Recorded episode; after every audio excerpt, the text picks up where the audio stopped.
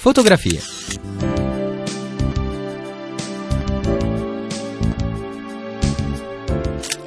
Fotografie. Sguardi attenti sul nostro tempo.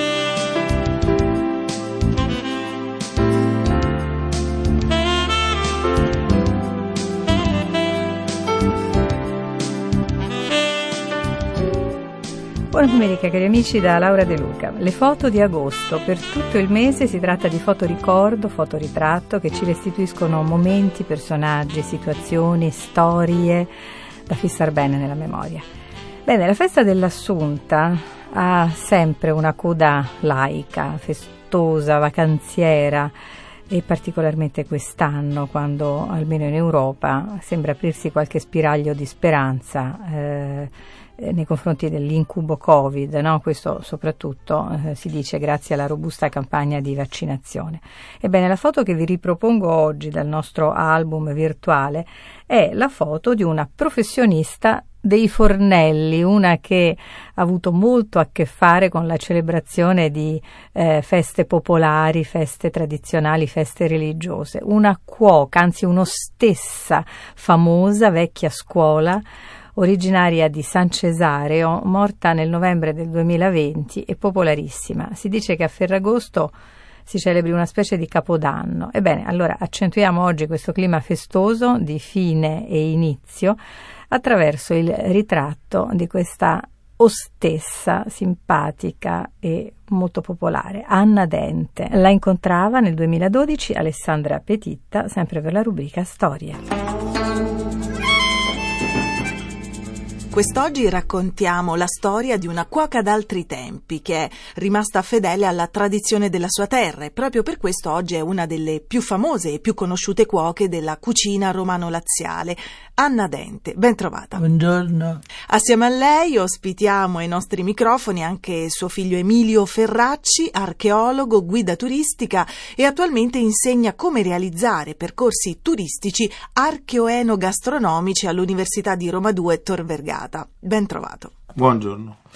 Dunque, Anna Dente, abbiamo detto cuoca, ma nella sua vita ha fatto anche altri mestieri che ha imparato da bambina e che ha coltivato nel tempo e che le hanno permesso di arrivare a fare quello per cui oggi è famosa. Ex contadina, ex macellaia o stessa. Um, lei è diventata custode della cucina romana e ambasciatrice di questa cucina nel mondo. Da 17 anni gestisce con la sua famiglia un ristorante a San Cesario, un piccolo comune a pochi chilometri da Roma. Eh, come è nata questa passione, questa scelta di difendere e tramandare la cucina romano-laziale? Mi sono innamorata di questa cucina mi è piaciuta sempre, non l'abbiamo mai smessa di fare perché ci piaceva. Poi negli anni mi sono sposata, ho fatto tre figli e allora campagna l'uva, eh, la macelleria, poi alla fine ho deciso, ma sai che c'è? Facciamo un'osteria, così no, manteniamo sempre perché mio figlio, Emilio, mamma, non, non, cucina più nessuno, non cucina più nessuno, è finita la tradizione romana, è finita, allora a forza di sentì abbiamo aperto questa osteria. Però è un'osteria di ricerca, un'osteria vera, eh, dei tempi, altri tempi.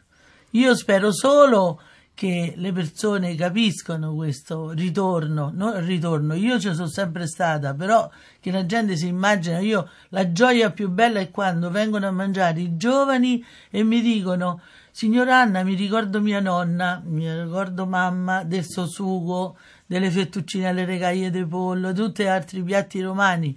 Io mi commuovo sentendo questi giovani che, che dicono così. Diciamo adesso oramai vanno tutti nei supermercati, sta carne confezionata perché pensano che è migliore. E allora piano piano dico sai che c'è, mettiamo su, dico magari in vecchiaia, sai, in pensione. E invece il lavoro è venuto. E, e ringrazio questo lavoro che sono andata in giro 13 stati del mondo che quando mai io 30 anni fa mi volevano portare in America, però dico no, no, ho paura dell'apparecchio, non ci vengo. E là invece, dopo alla fine mi sono decisa, dico oh, andiamo, si muore una volta sola. Ha vinto la paura. Eh, tra l'altro lei ha appena pubblicato un libro che racconta la sua vita, i suoi viaggi in giro per il mondo proprio per ehm, portare avanti la cultura della cucina laziale, eh, racconta le sue ricette, la storia della sua famiglia. Ehm, al dente come Anna, questo è il titolo del, del, libro per AD Editore e da questo libro noi vi facciamo ascoltare un piccolo brano che racconta il matrimonio eh, dei genitori di Anna.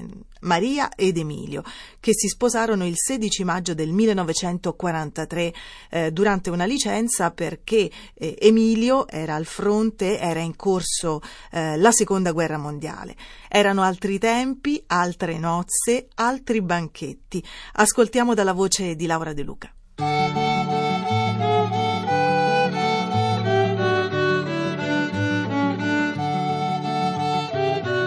Miei si conobbero grazie a zio Checchino, il fratello maggiore di mia madre.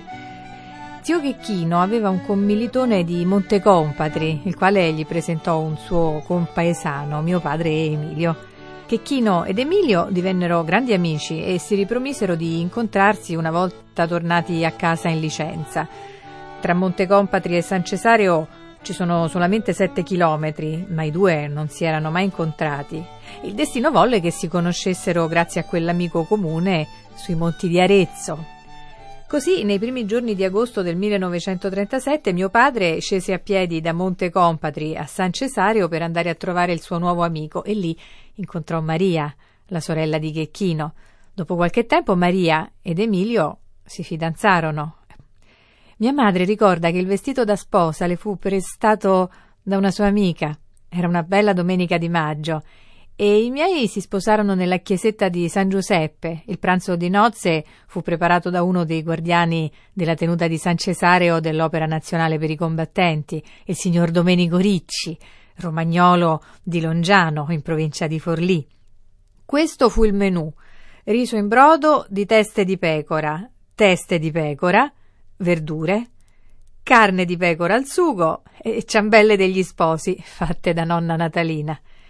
Il viaggio di nozze durò solo un giorno. Partirono con la corriera e andarono al mare a Nettuno.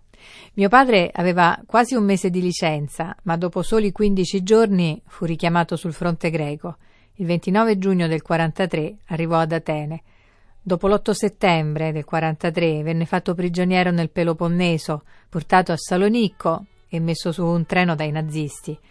Venne deportato prima a Stoccarda, in Germania, poi a Wels, nei pressi di Linz, in Austria.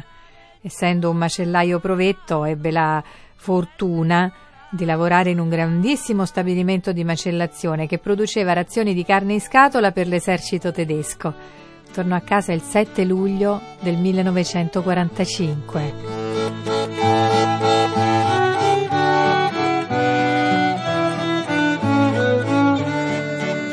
E questo era il racconto del matrimonio dei genitori di Anna Dente, oggi nostra ospite a storie per parlarci della tradizione della cucina romana. Um, Anna, una volta non c'era la torta nunziale, era nonna Natalina che eh, aveva preparato le ciambelle degli sposi. Sì, la mamma di mamma, che era la ciambellaia di tre comuni. No, tre comuni, tre borgate. Adesso San Cesario è diventato comune 22 anni fa. Era Colle di Fuori, Carchitti e San Cesario, perché è la stessa provenienza di Capranica.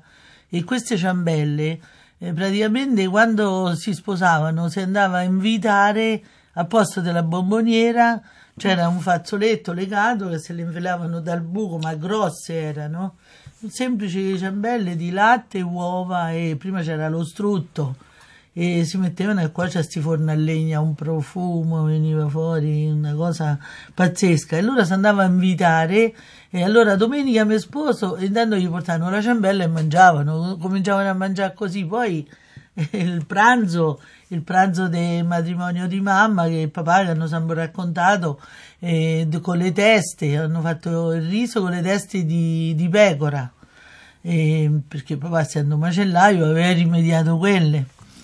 Poi hanno fatto le verdure, sempre, sempre teste di pecora, alla fine pure, e poi c'erano queste ciambelle che eh, io mi ricordo pure quest'altra cosa prima si usava molto il vermouth, no? Mo si usano l'aperitivi, tutto il buffet, del fresco. Invece no, prima si, si prendeva questo vermouth e con le ciambelle eh, lo intingevano e facevano l'aperitivo. Cioè, mi ricordo questa cosa proprio... Lei ha iniziato a cucinare da piccolissima. Eh, ricordo che da piccola eh, io mm, andavo da mia zia che in, nel corso degli anni la, la prima sorella di papà eh, ha aperto cinque ristoranti a Roma, di cui due sull'Appia e io andavo sempre, papà mi portava e vedevo sempre mia zia che cucinava il quinto quarto che poi io eh, ho fatto la macellaia a 12 anni, papà mi ha messo sul bancone, però mi sono innamorata già da piccola, dall'età di 8 anni, io già cucinavo. Mamma andava con papà in campagna, però nello stesso tempo facevano anche già papà il norcino e il macellaio, ma prima era tutta un'altra cosa, succedevano i maiali quando erano tutti, era una festa, eh, cioè li allevavano dietro casa con, con lo scarto dell'acqua, de, che era già povera l'acqua, quindi i maiali venivano super casarecci. Vabbè, adesso non esiste più sta cosa. Allora, Anna, lei ha accennato alla cucina del quinto quarto, che è una componente fondamentale della cucina romano-laziale. Ehm, Emilio, lei che è un esperto di enogastronomia romana, ci spiega cos'è il quinto quarto? Sì, il quinto quarto è una specie di astrazione matematica perché non esiste il quinto quarto. E la cucina del quinto quarto è, diciamo, la cucina, la vera cucina della tradizione romana di Roma, perché eh, era la cucina, la, la cucina che usava le materie prime derivanti da, dai mattatoi. Il quinto quarto eh, che cos'è? Allora, dopo l'uccisione viene, eh, viene, l'animale viene diviso in due mezzene, chiaramente, uh-huh. che poi vengono tagliate a metà e diventano quattro quarti, i due quarti posteriori e i due quarti anteriori. Tutto ciò che non fa parte di questi quattro pezzi viene chiamato il quinto quarto e quindi la testa, la coda, le zampe e tutte le interiora. Ora, in alcune zone d'Italia mh, mm, non si usano tutte queste parti, invece Roma, a Roma si è sempre usato tutto, non solo del maiale, come si sa, si dice che non si butta via niente, ma anche ovo, caprino e, e bovino. Quindi la testa che contiene appunto soprattutto la lingua, che comunque è un piatto non solo romano, e um, poi ci sono le guance, chiamate gaffi a Roma, e poi le interiora come la trippa, soprattutto, ma anche i reni, che venivano chiamati a Roma i rognoni, poi il polmone, che adesso non, non, non si fa proprio uh-huh. più, ma una volta pure era ci facevano la, la, la, padellaccia soprattutto, cioè tutti questi pezzi venivano fatti con cipolla e lo stinco, vabbè, quello invece si usa ancora, il fegato chiaramente, che anche quello si usa in tante porte, come il famoso la veneziana, quindi e la trippa appunto che è famosa la trippa romana eh, una volta sì il cuore e, e, poi a Roma è famosa la coda no? la coda alla vaccinara c'era un quartiere a Roma dove si lavorava anticamente eh, la carne. Era la zona dei fori imperiali anche chiamata campo vaccino perché le mucche eh, stazionavano lì. Gli operai che lavoravano la carne nel mattatoio erano chiamati scortichini proprio perché eh, scorticavano le bestie le uccidevano le sezionavano. Questi scortichini portichini venivano pagati in parte in denaro e in parte con i pezzi del quinto quarto. E sono stati proprio loro, con gli osti e le ostesse delle zone limitrofe al mattatoio, che hanno inventato i piatti eh, famosi della cucina romana, come la trippa, la coda alla vaccinara, la paiata, ehm, cercando proprio un modo per rendere appetitose e gustose le parti meno nobili, le, le interiora degli animali. Era la cucina povera, la cucina del bisogno, della fame. Noi dal libro eh, di Anna Dente ascoltiamo adesso un altro brano che racconta proprio come sia nata la cucina povera. La voce è di Laura De Luca.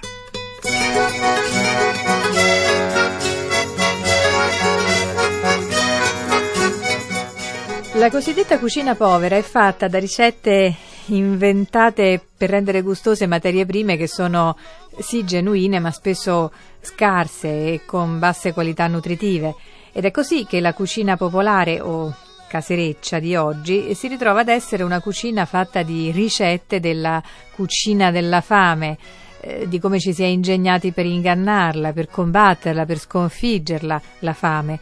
Ricette che sono giunte fino a oggi in questo tempo dell'abbondanza perenne.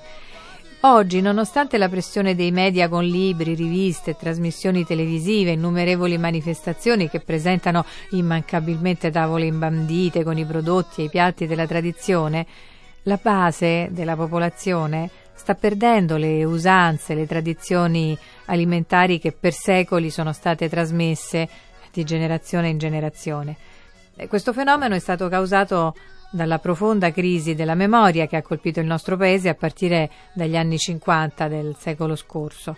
Durante questi anni, infatti, i piatti tradizionali che per secoli avevano costituito la base dell'alimentazione popolare scompaiono progressivamente dalle tavole quotidiane mm, per essere confinati in ambiti o ricorrenze particolari come festività religiose, cerimonie, feste patronali, sagre, eventi legati alla tradizione, che tramandano riti antichi, dove questa cucina è considerata come un retaggio e un patrimonio del passato, del quale si conserva la memoria, ma che non fa più parte dell'alimentazione di tutti i giorni. È rimasta una cucina della memoria, della memoria della fame. Abbandono delle campagne, diffusione di cibi preparati e surgelati e queste sono state alcune delle cause che hanno fortemente modificato le nostre abitudini alimentari e assicurato la disponibilità dei prodotti alimentari ad alto potere nutritivo, indipendentemente dalla stagione, dal territorio di produzione. Un vero sogno per i contadini delle epoche passate. L'incubo della fame era definitivamente sconfitto, anche se questo è andato spesso a discapito della qualità dei cibi.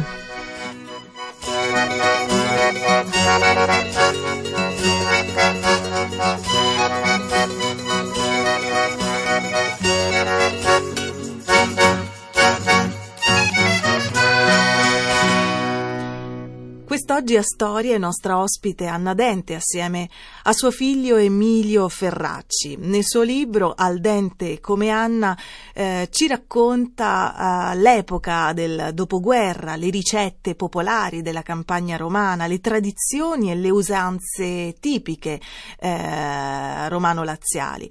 Mm, signora Anna, ma quali erano le usanze in questi giorni di festa quando lei era bambina? Le usanze era che che stava tutti insieme, ci volevamo bene tutti, chi portava una cosa, chi portava un'altra, eh, ma famo questo, famo questo. Cioè, le, prima le famiglie erano più unite, pure se non eri parente, eri magari il compare o la compare che avevi retto il figlio. Cioè, prima si stava uniti, tanto uniti. Non parliamo delle tradizioni, appena passato Pasqua, e quindi io ho sempre mantenuto, una volta si faceva il brodo con la stracciatella, o la colazione di Pasqua, vogliamo parlare di quella, era proprio un rito, più del pranzo, perché là si iniziava a mangiare, beh, si mangiava due volte l'anno di Natale e di Pasqua.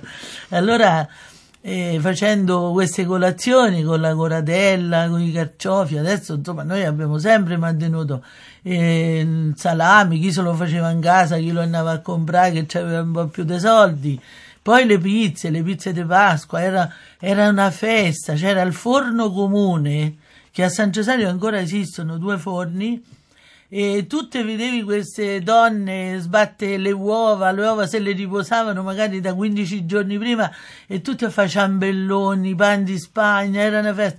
Più la, la, la, la torta, la torta è un pane di Pasqua che noi ancora oggi usiamo, co, che si fa crescere 48 ore.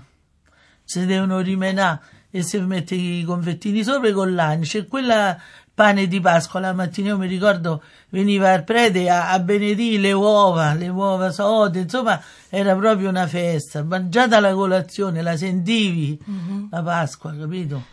Abbiamo parlato della cucina del quinto quarto, della cucina del bisogno. Emilio, parliamo eh, di una cucina antica. Questa è una cucina sì antica, però è stata codificata alla fine dell'Ottocento.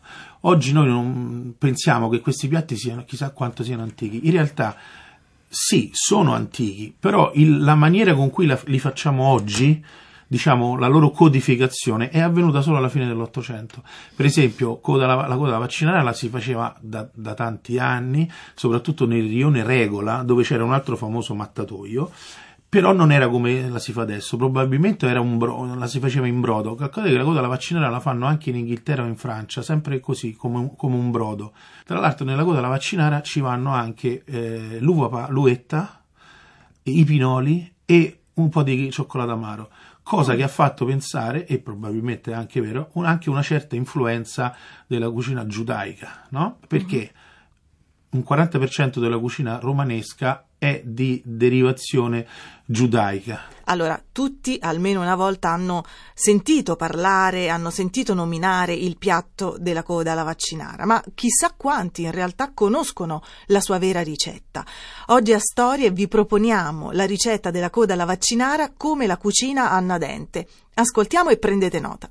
Coda alla vaccinara. Ingredienti: 8 nodi di coda di bue, 3 cucchiai di olio extravergine di oliva, mezza cipolla dorata, un chilo di sedano, 500 g di carote, un chilo di pomodori pelati, 750 g di pomodoro passato, un cucchiaio di pomodoro concentrato, peperoncino intero, a piacere, mezzo bicchiere di vino bianco o rosso secco, sale QB, quanto basta, 20 g di pinoli sbucciati, 50 g di uvetta, 20 g di cioccolato amaro e 30 g di prezzemolo.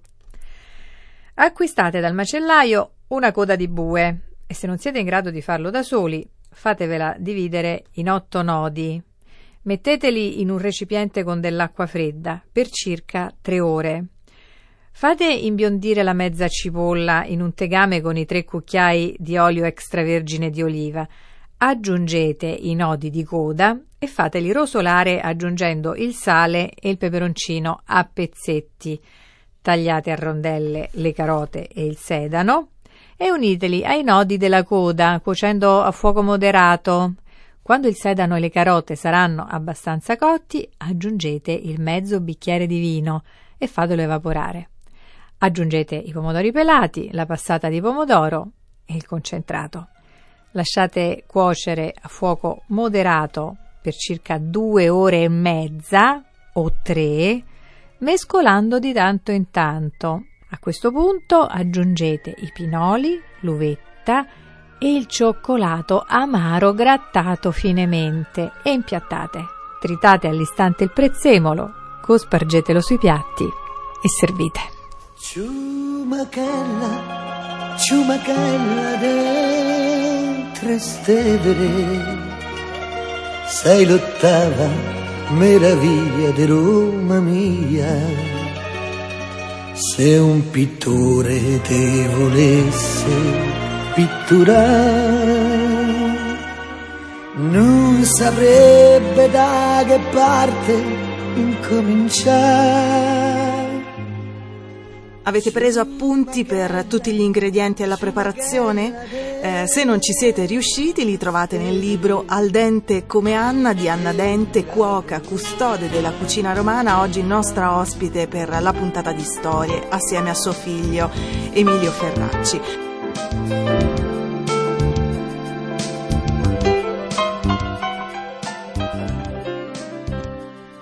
Un ritratto della cuoca e ostessa Anna Dente, un incoraggiamento alla ripresa delle attività turistiche, gastronomiche e artigianali in genere. Anna Dente ci lasciava nel novembre del 2020 e questa intervista è stata realizzata dalla eh, collega Alessandra Petitta nell'aprile del 2012. Cari amici, buon Ferragosto, riapro il mio album virtuale domenica prossima per gustare un'altra delle nostre fotografie.